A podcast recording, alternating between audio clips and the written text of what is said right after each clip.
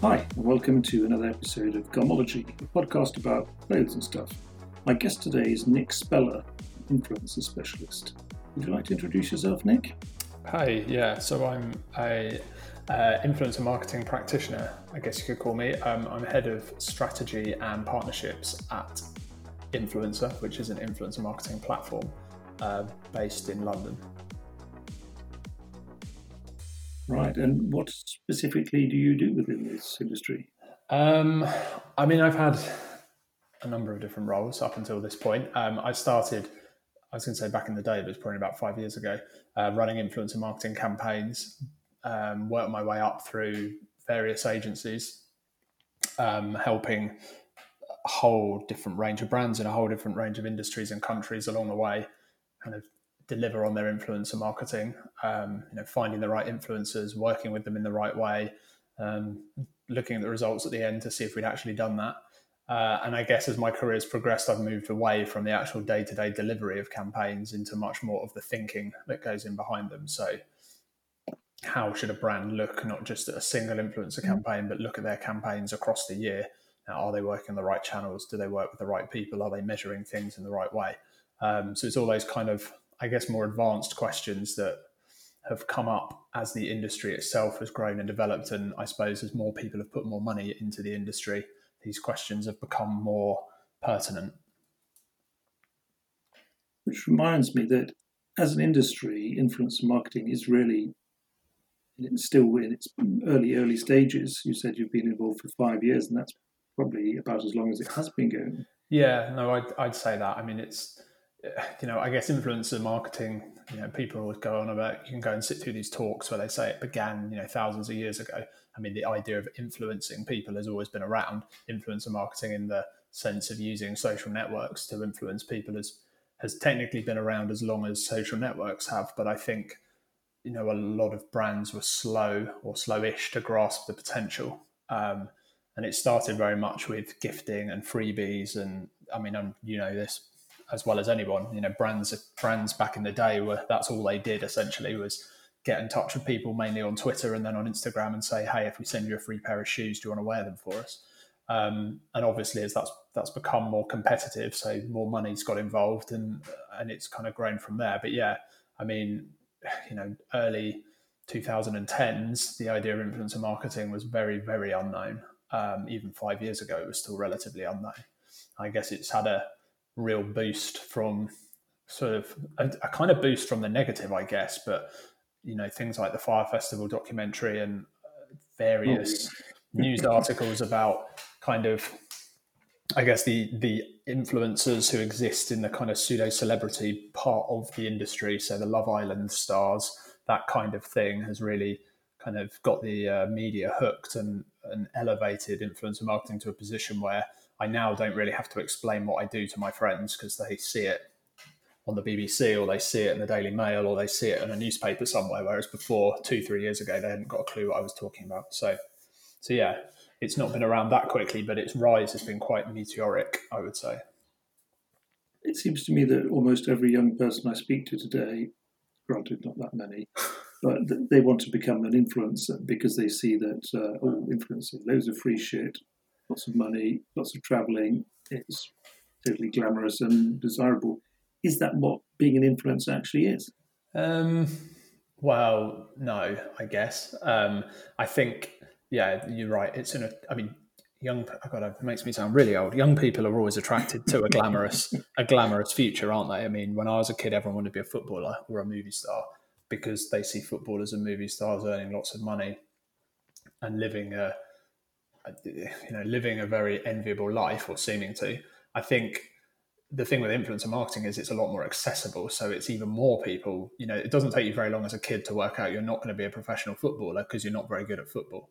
Um, influencer being an influencer is a lot more accessible because the barrier to entry is pretty low. You know if you just have technically if you just have enough skill and internet bandwidth to upload stuff to instagram you're going to gain a following but I guess, like the footballer and movie star analogy, what you see on the surface is not the work. You know, it's it's the output. So, you know, the real work of becoming a proper influencer is huge. You know, people have to dedicate essentially their entire lives to it, and that doesn't just involve content creation and the skills involved in you know the creativity and the delivery of that content, but it also involves you know, community management. It involves PR management. It involves you know, physically attending events, putting yourself out there, pitching for work, delivering on briefs.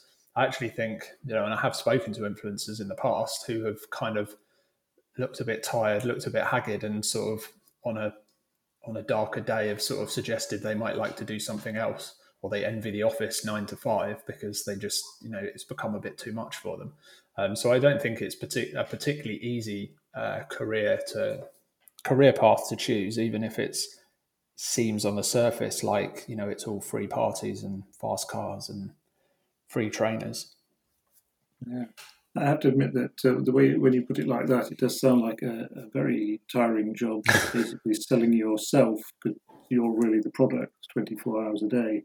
Yeah, well, I think that's the difficulty, isn't it? I mean, essentially, it's a freelancer. You know, you, but it's, but it's a freelancer who's who's almost selling their personality. It's very, I, I guess it's, you know, from my experience anyway, it seems very hard for an influencer to become influential without putting a lot of their heart and soul on the line and actually opening up. And that's what makes people attractive to follow is the connection you can have with people. So, you know, some of the most creative people in the world, I'm sure, produce brilliant images or videos but probably can't gain much of a following because there's no human element there. They're just putting out content, and while people might like the content, they're not going to form a bond, or at least think they're forming a bond. So they're not going to get as involved in following and communicating with these people. I think a lot of the influencers out there, you know, have really showcased their lives, showcased their, you know, their relationships and their ups and their downs, and you know, even mundane things like moving house, and it's built a, a following essentially who've you know a, a, hardcore following who want to know how they're living, but then want to know more. Um, so I guess yeah, in that respect, it is quite relentless. It sounds uh, quite strange to sort of convert your entire life into actually content. It seems such a, a bad word to use about it. So I'm doing all this stuff and it's all content, so my followers will like it. Uh, I mean, do do people actually manage to keep it up? Um, well, I mean, most most people have to date. I think people end up striking a balance, don't they? Um, and I and I suppose it depends on what content people are putting out there and how new and novel it is. I mean, Instagram stories. I guess Snapchat before that, but Instagram stories probably more so. Really took the baton and ran with it. The notion that this kind of I'll post once a day has became I'll post once every twenty minutes um, and by doing so, you do start to reveal more about yourself, the commute to work or the the travel to the next event or you know the reflections you have on the day after a few beers, that kind of thing. Um, I guess that the demand for that kind of content's probably eased off as Instagram stories and the like isn't quite so novel anymore. Um, and I think you know to your question, uh, you know, a lot of people have lasted, but a lot of people have also fallen by the wayside or decided to opt out of it and go and do something else. Um, you know, going back to the point of you know kids wanting to be it, I do think it requires a certain personality type to really exist and thrive as an influencer. I can imagine. Um, yeah, you say that with Instagram stories, people might be posting of every 20 minutes or so But the sheer volume of stuff posted on social media. I mean, how do people even follow it all? I'm just thinking if I was posting three times an hour and I had people who were dedicated to following what I was posting, they'd be using a whole lot of their life just you what I was doing. Yeah, well, I think it. I mean, it's very passive, isn't it? Social media. I think that's something that um, that doesn't really come across. And it's definitely something the social networks don't want to promote. The social networks always want to promote social media as a social network with a kind of equal posting to communicating balance. So, you know, you and I will talk, but actually, in reality, most people are posting and most people are, are looking or listening or watching, but they're not replying. So it's not so much of a network as it is a kind of a broadcast Um, and in that sense, I guess you you know if you follow a thousand people on Instagram, they're all broadcasting. You don't need to watch all of it, but you're going to pick up bits and pieces along the way and see their life evolve. Even if you only watch one in five of their Instagram stories, you get some, mm. Or at least you feel you get some feeling and insight as to who that person is. So uh, yeah, I think you're right. I mean, the, the the volume of content now is huge, particularly as the number of platforms has increased and the, the elements of what each of those platforms can do has increased. Um, but I think you know a lot of people do do seem to like or that kind of passive, you know, sit there and I'll look through Instagram stories and see whatever I know or think I know is up to. Yeah. Now, with so many people on, say, Instagram, so many people vying for attention, everyone one trying to promote themselves hard and uh, sort of be noticed because being an influencer is all about being noticed, as I see. What what actually makes a few bubble to the top, or is is there a room for small influencers? Um, I think in terms of what you know, what makes people, I think know, I've said this before, and I've heard other people say it. You know, a lot of influencers arrived accidentally. You know, particularly people who started at the the dawn of these social networks. They didn't sit down and go, right, I'm going to become an Instagram superstar. I'm going to become a YouTube superstar. They started producing some content generally because they liked doing it. And for whatever reason, other people liked it too and found a value in it. So started to follow them. Um, I mean, I think re- regardless of how it's kind of a bit of a get out from me, but you know, delivering value is what it's about. So whether you're a comedy influencer, whether you're a photographer, whether you consider yourself a designer, you're going to grow an audience as long as you can provide an audience with value. Um, and that's what's going to see you get to the top. I guess within the range, you know, that's the that's kind of the beauty of influencers, uh, the influencer space, is that there's a huge range there for people to exist in. So, you know, people can carve out a, a good career from 10, 15, 20,000 followers um, as much as they probably could 200 or 500,000 followers. I mean, the, the sizes of the checks might be different, but there's still probably enough scope there for them to make, you know, a, a decent enough career of it. So I guess it just, in that regard, it depends on your niche and whether there is one. So if you've got a particular area of focus, you focus on a particular subject that might only attract a few thousand people, but actually it attracts them very strongly. So you still mm. have that connection that's of value to I mean, ultimately, when we're talking about influencer marketing, we're talking about is your connection to people a value to brands. That might that may well be the case even in a in a very small niche. Mm. Be a big fish in a small pond. Well, exactly. You know, you can be. I don't know. I'm trying to think of an example here, but I'm kind of I'm struggling a little bit. But you know, you might be model uh, trains or metal detectors. Do you know what's really funny? I actually thought model trains. It's weird that we both thought. That. I, uh, you know, yeah, yeah. You, you could set out to be the number one you know, model train enthusiast Instagrammer, and you may only get twelve thousand followers, but you might have every single model train enthusiast out there following you. So to a model train brand, you are the big cheese. Um, mm. But you know that's why you look at beauty and fashion, people accumulate millions of followers. Um, but that's because beauty and fashion are very, very large areas, you know, very large industries anyway, and lend themselves very well to online. So you know that the opportunity is there whereas for the model train enthusiast perhaps it's not so much no um, speaking of following followers numbers of followers now i know this is a particular interest of yours that maybe not all the followers are as legitimate as one might like to think or the impression that is given. Yeah.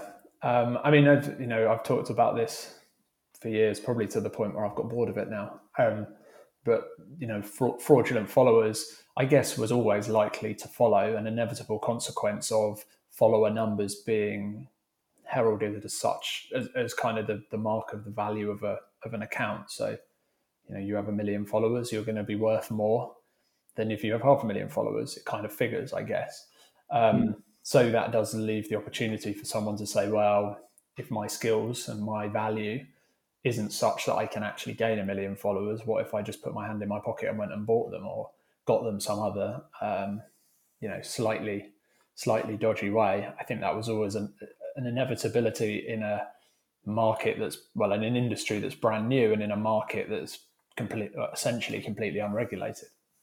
Hmm. Because uh, I think it was about two two years ago now. Um, I think that was when I first came across the subject of buying followers and how easy it was. But then Instagram, at least, they sort of shut down the two companies that were offering these services, and it sort of all went a bit quiet for a while. But nowadays, it seems to be even more so than ever. Uh, I keep getting messages on Instagram. I get emails daily from companies offering to sort of build my following organically or just straight up buy likes, buy followers. So it appears to be a big business doing the fraud side of it. Yeah, no, no, uh, yeah. I mean, it's always as long as there's a value on the follower numbers, there's always going to be someone who can provide that. Um, I'm not sure how the social networks or whether they tackle it as much as they could do, but even if they tackled it to an absolute extreme, I think there would always be room. I guess the more they tackled it, the more it would cost to be fraudulent and the more it would put people off. I think the thing that really attracted people is the low cost. You know, I remember seeing, you know, getting those, like you just said, getting those emails that would say, oh, you know, 10,000 followers for $100 or $10 or, you know, the amount, the sort of amount of money that is not really of much consequence when you're doing this to make more money on top of it, if that makes sense. Um, so, so yeah, I think it's it was an inevitability. Um, I think you know it goes in waves, doesn't it? At least once a year, there's a big outpouring about it. There'll be an article that names and shames a whole bunch of people. Um, you know, there'll be brands that get cross and cancel contracts with people who've bought followers. You know, I don't think it'll ever stop until the social networks want it to stop, or at least invest enough effort in making it stop, because ultimately they control the platforms, so they could control the, you know, they could control this um, probably quite easily, but they just, you know, I, I guess my whole point is, uh, do they have an incentive to? they're always quoting how many users they have. They're always, and that's how they, you know, sell themselves as a platform to investors and to advertisers. So, do they really want the the fraudulent accounts being cut? I'm not sure. Well, I think there's definitely a conflict of interest there between um, promoting what they do and being, as you say, we're honest about keeping the fraud out. Mm. It's just a strange industry, though, because I'm, at say, 13,000 followers on Instagram now. I could, by the end of the evening, have half a million if I just dug in my pocket. Yeah. would that would that make any difference to how people view me? What as a brand or just as a, a sort of morally, I guess. Um, well, that's two interesting sides. yeah, I suppose you know people who come across you would suddenly think, you know, hey, there's this really really popular guy. I should probably follow him, and that's part of the idea, isn't it? That a lot of the work people do in buying followers is to attract real people because you stumble across someone online who's well followed, you're going to assume that they're well followed for a reason and you're probably going to follow them too. Um, I guess as a, as a brand, you know, brands aren't going to look particularly well on that because a lot of them base their the price they will pay you on the number of followers you have. So if you've inflated that artificially, they're paying for nothing essentially. Um, so it's yeah, it's definitely not in the brand's interest to work with people like that. Um, I yeah, I guess it's you know I, I suppose it's I guess the other thing to say though is if you're an influencer, like why would I don't? It depends what you're trying to get from this. If you're just trying to earn money, then yeah, I can see it as an attractive way of doing it. But I'm not really sure why you'd want to live a life where you produced content for an audience that you know wasn't real. Um, because at the end of the day, you know, people don't just work for money, do they? They they work for a purpose and they work, you know, for their soul in a way. And if it's it's got to be pretty soul destroying, you know. And why would you bother putting in any effort? You know, you're not going to push yourself creatively because at the end of the day, your fake audience are going to like it just as little as they would have done if you'd, you know, pulled all the stops out. So it's it's a bit of a strange one. I, I can see why it's attractive in the short term, but in the long term, it surely can't do you much good mentally. Yeah, I can see people wanting the, the boost to become noticed. I also see people buying buying likes for individual posts to sort of give them a boost as well to appear more popular. Well, that was always the thing. The, I mean, the the early days of of buying followers meant you just got a load of followers, but then you didn't get any increase in engagement. So people could easily spot it because they'd say, well, you've got 100,000 followers, but you're only getting 30 likes. You know, that's not, those numbers don't add up. So then it's almost, I guess it's almost like a drug in a way, isn't it? It's like, a, or an addiction. It's like, okay, well, I bought the followers, but now I better buy the likes because I've got to keep up the pretense that I'm this well followed, well liked individual. Um, but yeah, I mean, that's just again, I can see the short term attraction to it and getting some brand deals and earning some money, but I the, the medium to long term is surely not an attractive proposition for anybody really. Um, and the fear, of course, that you do start to be followed and you do start to become a recognizable person, and then one day this all comes out in the open, you know, and someone says, "Hang on, you've built your career on dodgy foundations." I mean, we only have to look at the you know, the recent um, Black Lives Matter uh, protests and see a lot of influencers now being being attacked for their past comments and past posts. Um, you know, the, the, internet does have a history of doing that. You know, people's history does come up and get them. So I just, you know, if you if you want to set out on a career in this industry, building it on dodgy foundations is not really the way to go. No, I can imagine that would be pretty merciless as well. Well, yeah, I can't. You're not going to get much sympathy. That's the that's that's the root of it, really. Um, and I mean, it's you know, from the brand side, from the side I work on, it shows in the data. You know, I have I have worked with people in the past who I you know every business I've worked in has had and has developed a fairly stringent detection process for fake followers or or you know artificially inflated numbers, but the there's all you know the the difficulty is it's kind of a blend of art and science. It's never 100% foolproof.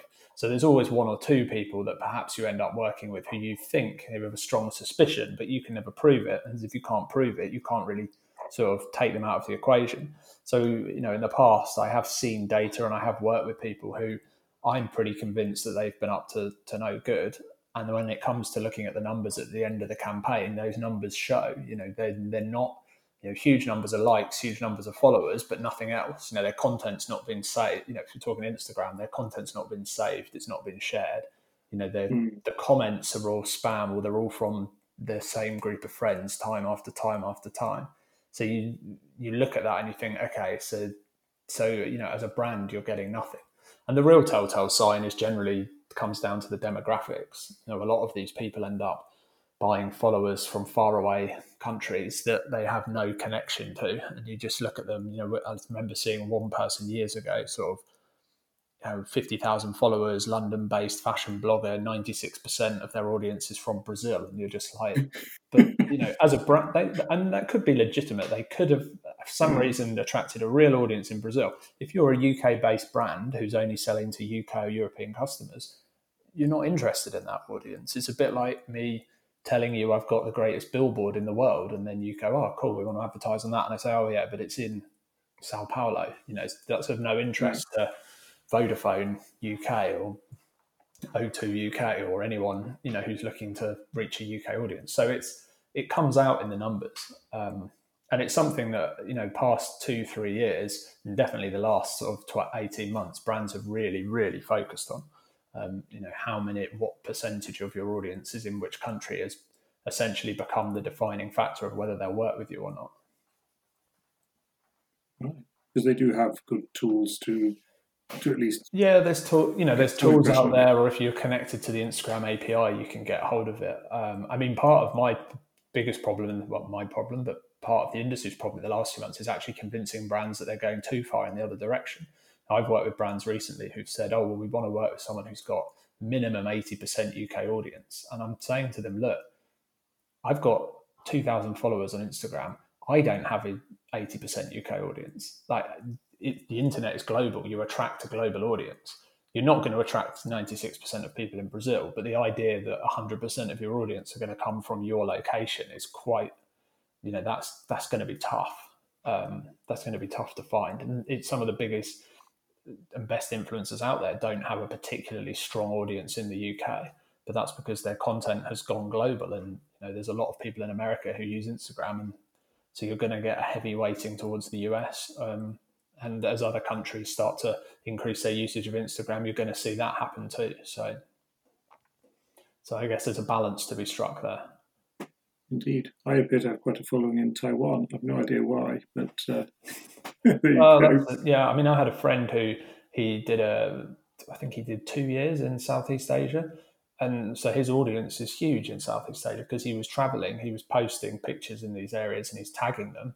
He's doing everything you know the social media playbook tells you to do to increase awareness of your content and engagement. And of course, he's getting followed by people in Singapore, and Thailand, and Vietnam so when he comes back to the UK, brands take a look at his demographics and they're like, well, hang on, this looks weird. Why have you got so many followers from Southeast Asia? And he has to explain to them every time that, you know, he spent quite a bit of time there, hence why he's collected an audience from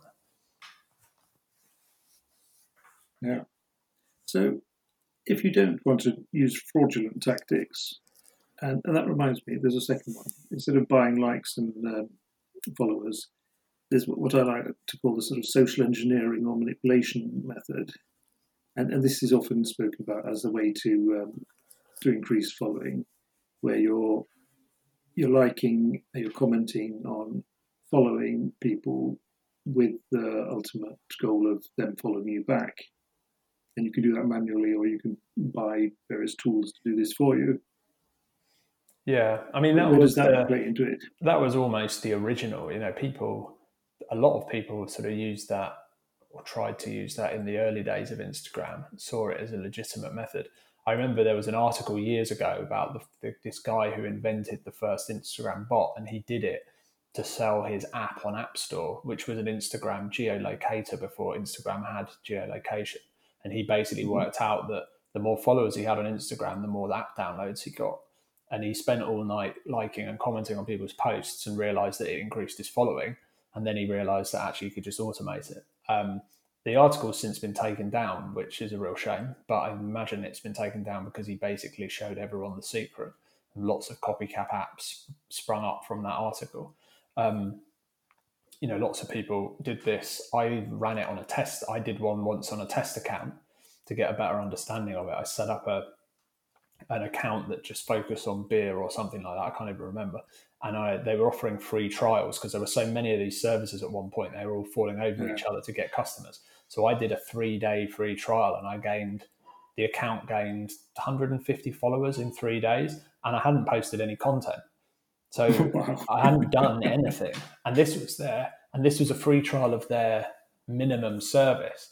If you went for their pro service, you know they claimed they'd get you like a thousand followers over the same pay, space of time so you could see how you could quickly ramp up, gain followers. Um, I mean, there are a lot of people out there who say this is a legitimate method of growth because they don't have time to interact and it only attracts people who are interested in their content. But I don't, I still really don't buy. I mean, it's sort of against terms of service on Instagram in particular because it's considered spamming, but also you know, it's a bit of a flag wave, isn't it? People do have a tendency to follow people who follow them. So if you follow and comment on someone's post and they believe you to be real, they're likely to follow you back, whether they really like your content or not.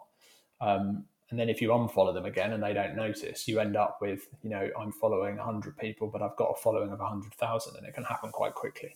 Um, again, though, it you know it, it distorts the numbers. The numbers behind these people's posts aren't good because they're followers are coming from anywhere and everywhere. They're not targeted, and these people become a bit phantom. They follow them, but they don't interact. So they, again, their their sort of their genuine engagements drop, and that's when these people start to venture into the world of buying likes and comments and things to try and balance it all out. And as I said, you look at the stats beneath it, and it it doesn't really pay in the long run. Um, and if you're a brand looking to work with these people, you're getting less for your money than you would if you worked with someone who had a legitimate following.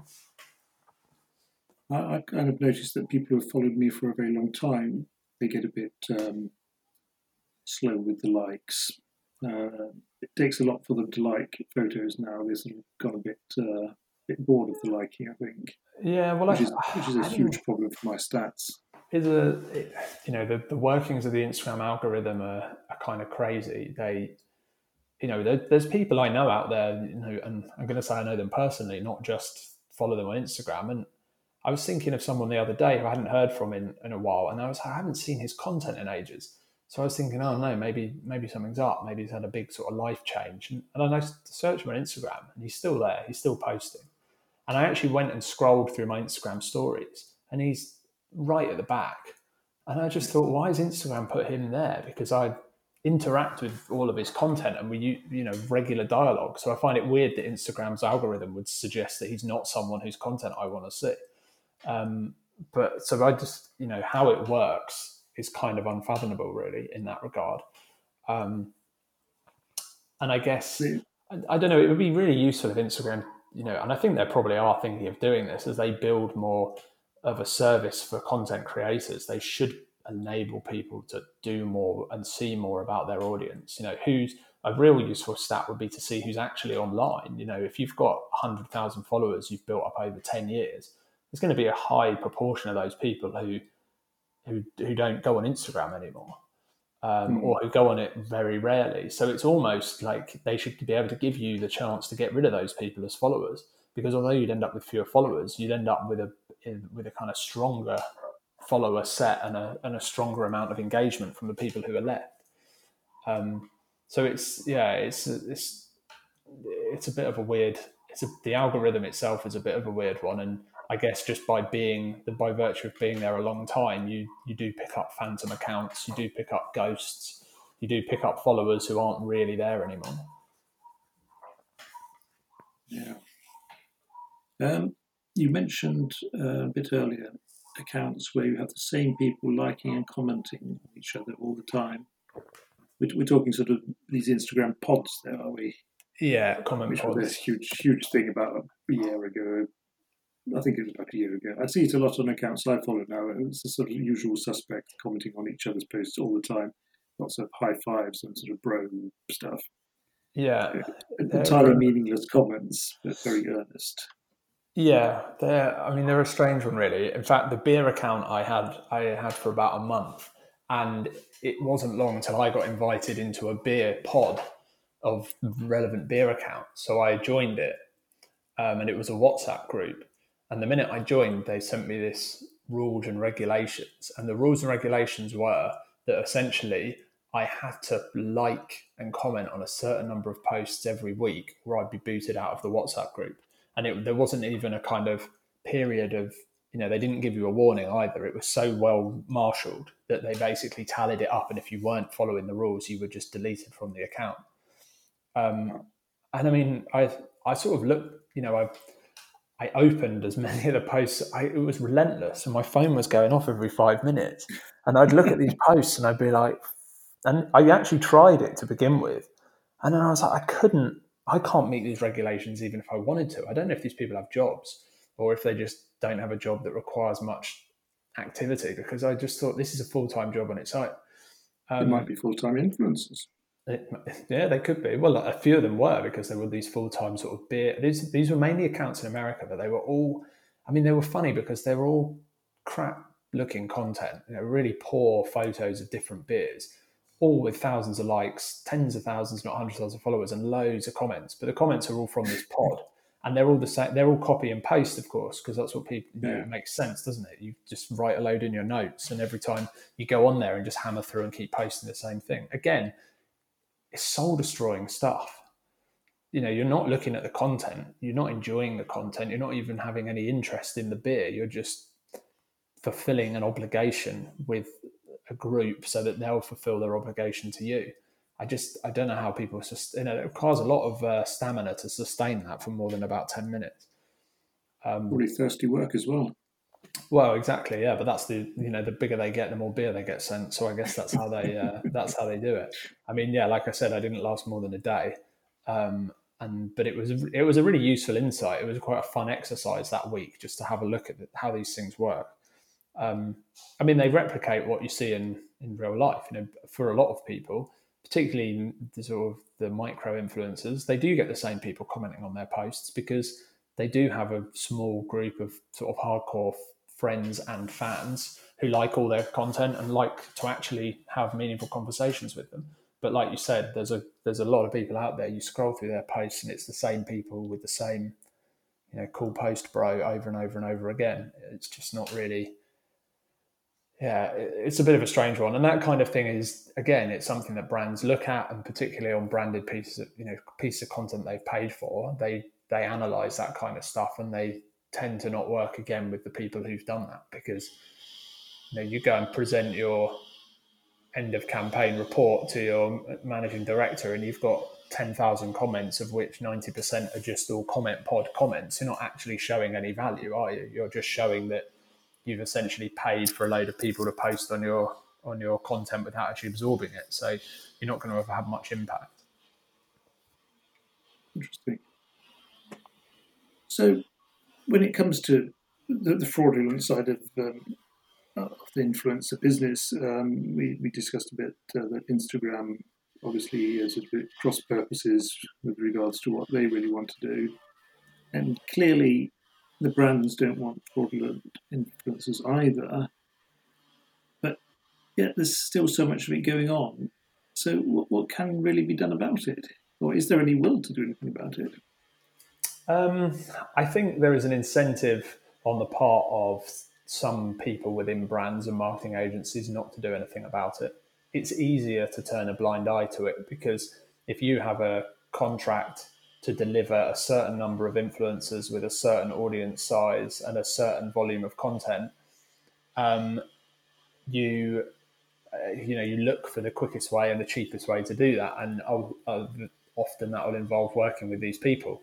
Obviously, working with these people then kind of works to fulfill their you know what they wanted which is money from it and perpetuates the perpetuates the problem. Um, so yeah i can see you know at that at that level the means becomes the end in a way.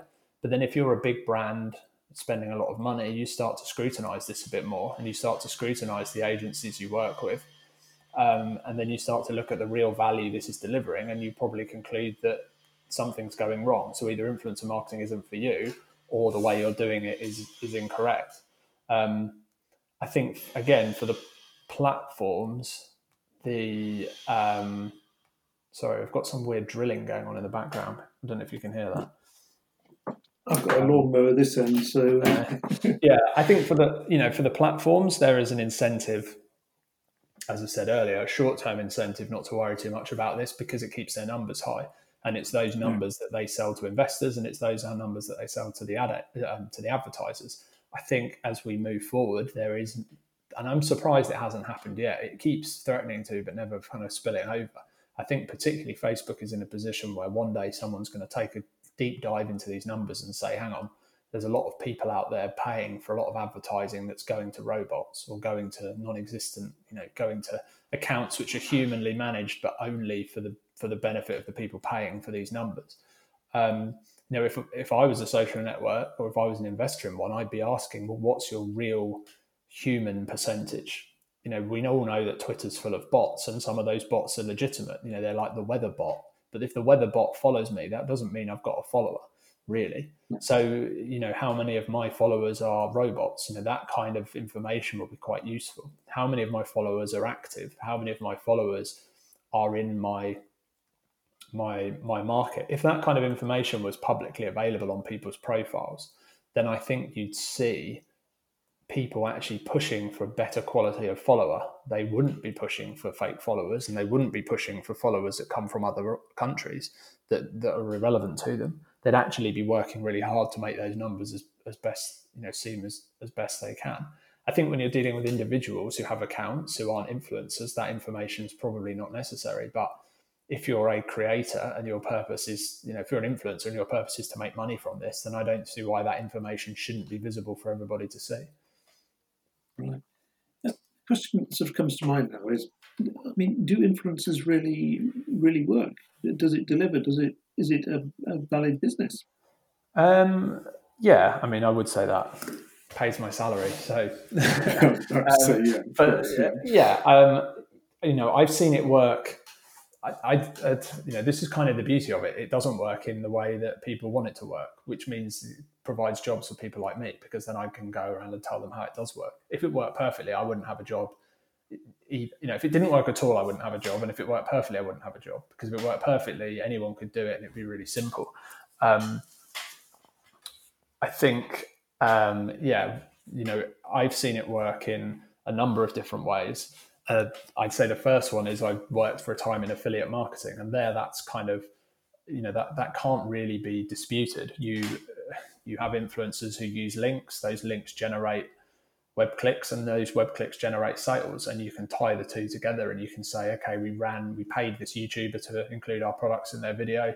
We paid them a thousand pounds and we made three thousand pounds worth of sales. So therefore it works. Um, you know and it's yeah. it, you know that's a return on investment.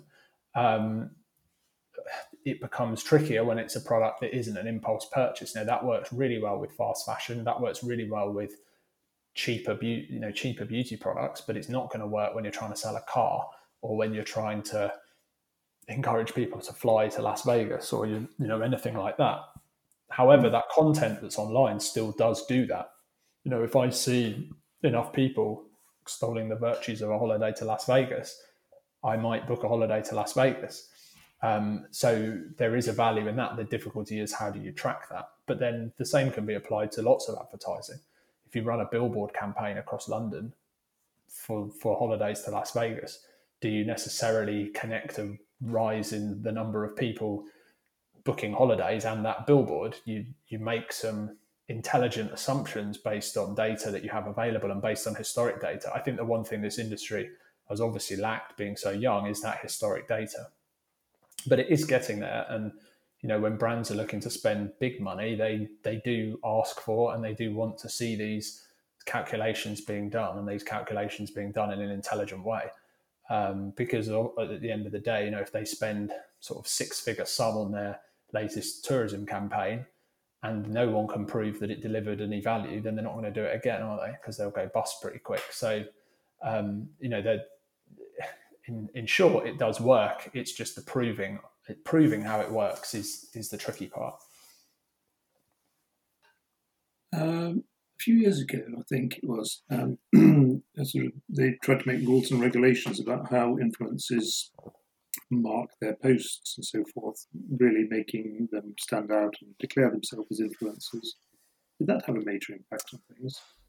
Um, or do people even mark them? I mean, people people. Mark, people mark them a lot better now than they used to. I mean, I, you know, this is it's a difficult one for me to admit because I actually sit on one of the boards for the Advertising Standards Authority. When I first got into this industry, on the other side of the fence, when I was writing for a blog, and we're talking like early 2010s here, I had no idea that these regulations existed, and they did exist. You know, advertising anything that was an advert had to be declared. But I guess back then we were getting, you know, like a free jumper or a all expenses paid trip to a you know a, a, city in the UK to take some photos and write a blog didn't seem like advertising. It was advertising, and we should have declared it. Um, as the industry has evolved and as more money's come into it and significant money, that's become more more of a an issue for the regulators to face. Um, I think reinforcing and repeating over and over again the rules has helped. People are doing it more and more. I think the real impact has been that create uh, influencers have realized that actually when they get involved in an ad more than anything else they they have to work hard. You know their their audience are going to be slightly more skeptical of the content. They are going to be slightly less willing to get involved and engage and watch the video. So the content has to be really good. It has to be the best they can provide to to offset that um, I think obviously it was easier back in the day when people didn't really declare that you could just throw up a cheap piece of content with the brand in, and you'd probably get the same reaction as you would to any of your other pieces of content because people didn't know it was an advert. But now it's now it's not really the case. Um, so I think it has had an impact for, in my view, for the good. I'm sure a lot of people who are influencers probably say for the for the worse, but there we go. Yeah, I kind of think uh, the moment I see something as a sponsored post or a commercial collaboration or something, I'm just to think, yeah, that's uh, doesn't influence me at all. Which sort of means that the laws have, have reduced the value of the influencer totally. Yeah, I mean, I, you know, I think the problem is this industry, and this is a difficult one probably for people to hear or me to say, this industry doesn't work in the way brands would like it to. They would like me to come to you, give you a pair of jeans, pay you some money, you wear the jeans once, you do a post with the pair of jeans on, and tomorrow morning we've sold 100 pairs of jeans.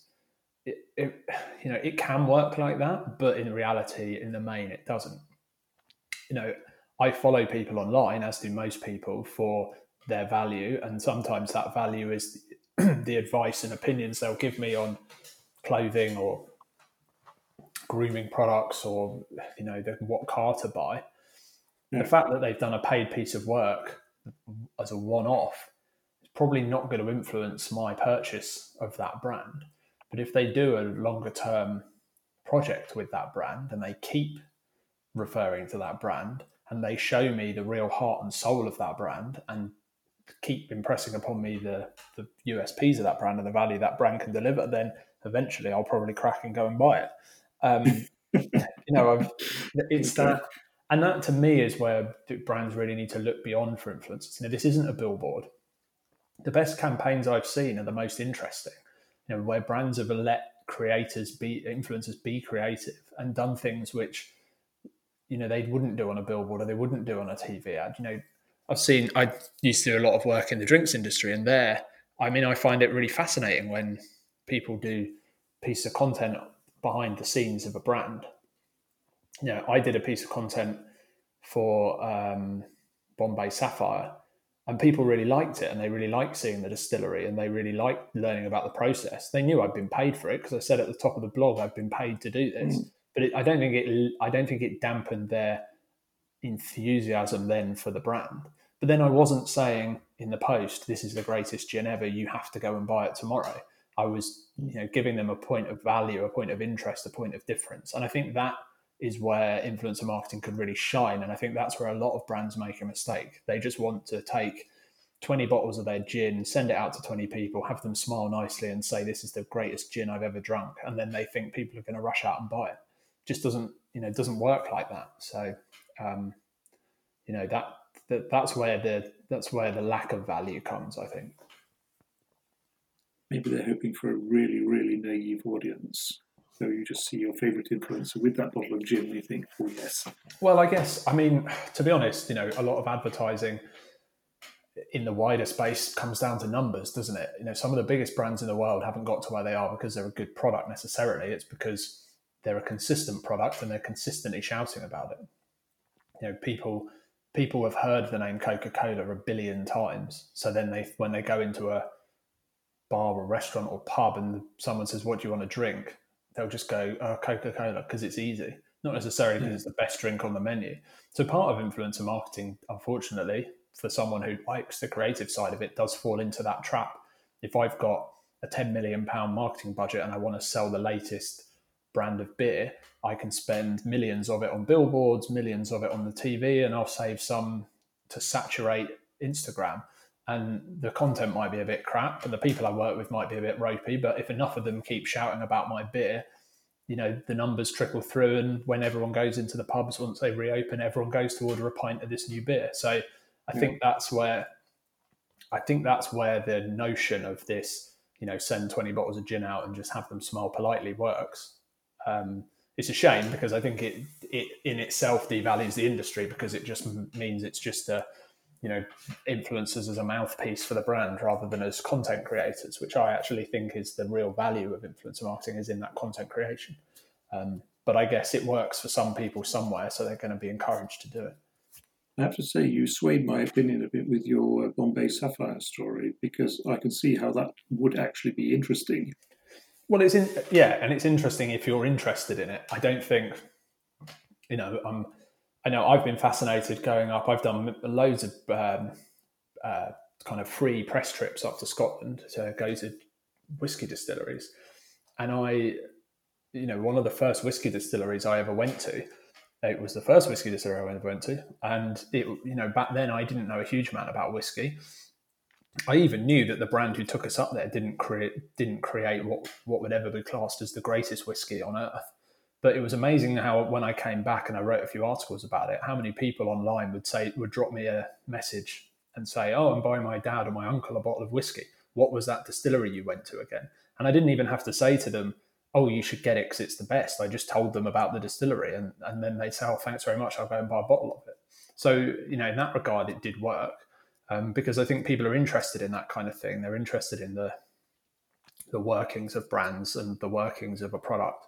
Um, and that's going to in- interest them and entice them. But yeah, me just holding the whiskey and smiling and saying it's the best whiskey ever, just I don't think anyone's going to buy it on that basis. or maybe if you were sort of well known or world well, famous yeah, whiskey. Was, yeah, but even you know, um, hey, David Beckham's whiskey Haig Club. Now they paid David Beckham, a, I imagine, a phenomenal amount of money, and they've had to reinvent that drink about five times because they seem to struggle to sell it. So, you know, even with David Beckham's smiling face, one of the most recognizable people on the planet, they can't shift they can't shift bottles of it. So, you know, there I'd probably argue they'd probably been better off spending a small selection of the money and sending a bunch of drink interested influencers up to their distillery to see how it's made. It'd probably have sold more bottles. True, true. Uh, we're running out of time now. Um, in closing, I'll ask all my guests what sustainability means to them. How do you think that plays into the influence uh, field? Oh, that could have been a, a whole podcast episode, but I'll keep it brief. Um, I mean, I think sustainability has, you know, last again. I keep saying this phrase: the last six months, definitely the last six months, if not the last year, sustainability has really come to the forefront of influencer marketing. Because I think, you know, influencer marketing does revolve a lot around fashion more than probably any other industry I can think of. Guess gaming, maybe automotive a bit, but but definitely fashion. And fashion has a huge part to play in in sustainable, you know, sustainable lives and sustainable living. Um, and influencer marketing has been used a lot by the fast fashion brands who are probably some of the least sustainable in promoting their product. And I think a lot of so influencer marketing has been on the receiving end of a lot of criticism there. And I think a lot of influencers themselves have kind of reflected on the work they've done in the past and actually changed tack now. Um, so I think it does have a huge part to play in uh, in in influencer marketing, and I actually think activism more widely is now a massive part of, of the industry, and people want to follow people who share the same ideals and values as them, and not only share them but promote those ideals and values. So I think again, looking at the Black Lives Matter movement of of just the past couple of weeks, we've seen a lot of influencers now declare their position outwardly on these matters and make statements to the effect that they will be pursuing this this kind of activism uh, throughout their content and throughout their lives, and that's going to become a part of what they do. Uh, I think sustainability is the same. I think a lot of influencers have started putting that in their bios. They've stopped working with certain brands. They make sure that when they feature products, they list the sustainability credentials of that product. Um, so I can only see that getting stronger really in the next year, a couple of years. Very good. Um, thanks a lot for joining me, um, Nick. It was great. No worries. It was good fun.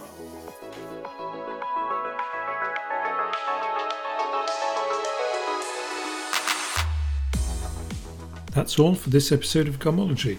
If you enjoyed this, please do subscribe and I would really appreciate a good rating. Thanks for listening in and see you next time.